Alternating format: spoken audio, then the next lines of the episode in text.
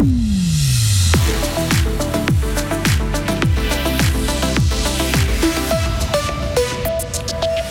L'HFR sous tension, peu de places disponibles et des patients qui restent bloqués faute de solutions. On fait le point dans ce journal. L'amitié franco-suisse incarnée par Alain Berset et Emmanuel Macron. Le président français est en Suisse. Il est notamment question des dossiers transfrontaliers. Et enfin, Freebug est de retour après une année riche en actualité, une heure et demie de sketch et de chansons. On en parle avec le metteur en scène de la revue satirique. Et puis les pluies vont faire leur retour ce matin déjà. Le vent va devenir fort ces prochaines heures. Attention, maximum 13 degrés. Il faudra vraiment profiter euh, du soleil samedi. Nous sommes jeudi, nous sommes le 16 novembre 2023. Bonjour Léo Martinetti. Bonjour Mike, bonjour tout le monde. L'HFR fonctionne à nouveau à flux tendu. Les patients affluent et plus de 40 personnes âgées attendent de pouvoir être placées en, EMS, e en institutions spécialisées ou d'être prises en charge par des soins à domicile. Une situation similaire à celle de l'année dernière, par exemple. Mais comment l'HFR en est arrivé à ce stade? Frédéric Antonin. C'est une problématique complexe et structurelle qui se base sur plusieurs facteurs, explique Stéphane Brand, le directeur des opérations. Il y a d'un côté un besoin de plus de lits, que ce soit à l'hôpital ou dans les autres institutions. Mais d'un autre côté, il y a un besoin global de plus de personnel. L'HFR avait engagé des employés supplémentaires l'année passée pour une durée déterminée. Finalement, le dispositif a pu être pérennisé durant l'année, mais ce même personnel supplémentaire ne suffit plus au final. À long terme, il devrait y avoir de nouveaux homes avec plus de place. Des projets sont lancés un peu partout, rappelle Stéphane Brand. Dans la Broye, par exemple, deux projets ont fait l'objet d'une votation dimanche dernier. La formation de nouveaux soignants et médecins prend aussi aussi plusieurs années. En attendant, l'HFR d'y travailler activement et étroitement avec les partenaires externes, EMS ou soins à domicile. Et l'hôpital fribourgeois précise que la prise en charge des patients qui arrivent à l'hôpital est garantie. Il demande par contre de la compréhension de la part de la population. Les patients doivent souvent être transférés en fonction des lieux où il y a de la place. Nous sommes plus que des voisins, nous sommes des amis. Ce sont les mots prononcés par Emmanuel Macron lors d'un discours officiel hier après-midi à Berne. Invité par Alain Berset, le président français et son épouse Brigitte sont en visite en Suisse pour deux jours.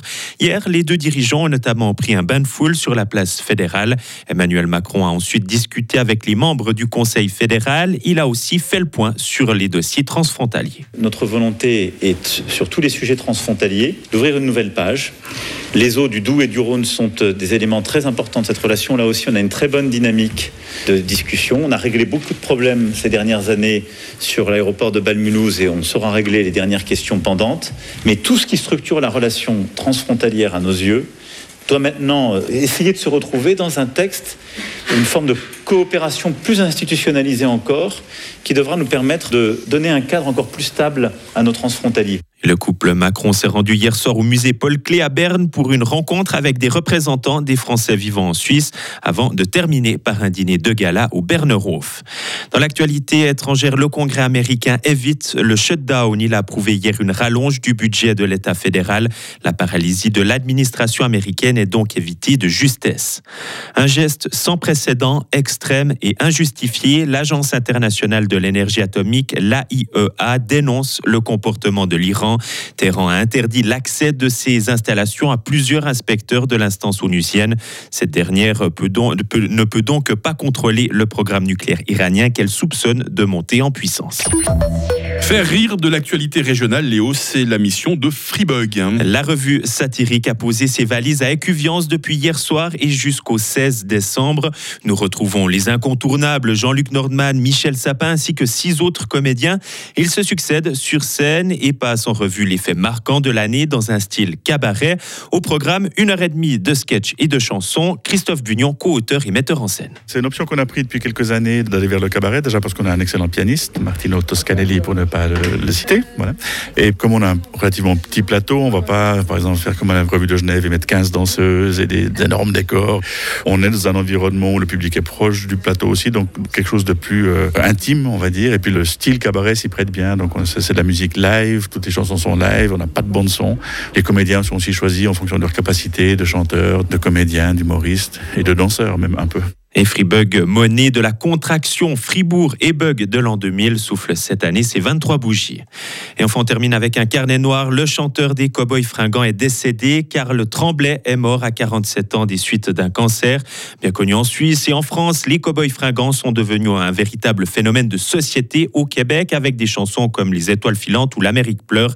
Suite à cette annonce, les autorités de la belle province ont annoncé que les drapeaux de la ville seraient mis en berne aujourd'hui Il y a Nicolas qui nous a écrit très tôt ce matin sur le WhatsApp de Radio Fribourg pour nous dire qu'il était très touché par le décès euh, du chanteur des Cowboys Fringants. C'est justement une des chansons les plus célèbres qu'on entend C'est là. ça, hein. c'est les étoiles filantes, exactement. ouais. Voilà. Merci Léo. Merci à vous. Vous êtes de retour à 8h30 pour la suite de l'info sur Radio Fribourg. Retrouvez toute l'info sur frappe et frappe.ch. Il est 8h06. La météo avec Lirti Automobile, votre partenaire Mercedes-Benz à Payerne, là pour vous depuis 1983. Quelques heures d'accalmie dont vous profitez, je l'espère, mais elle va être nuageuse hein, cette journée de jeudi. Et puis les averses vont revenir euh, par l'ouest en matinée déjà. La neige, voisine d'abord de 2500 mètres, va descendre à 1000 mètres ce soir. Et le vent de sud-ouest va devenir, attention, tempétueux au fil des heures. Les minimales, 2 degrés à Bulle, 3 à Fribourg, 4 à Châtel-Saint-Denis, 5 à Estavayer-le-Lac. Il fera cet après-midi 11 degrés à Romont, 12 à Fribourg, 13 à Payarn et à Morat. Euh, Demain vendredi sera souvent nuageux, par moments pluvieux, avec de la neige à 1000 mètres. Des éclaircies euh, ne sont toutefois pas impossibles. Température minimale 4, maximale 9 degrés. Euh, Le vent de nord-ouest va faiblir.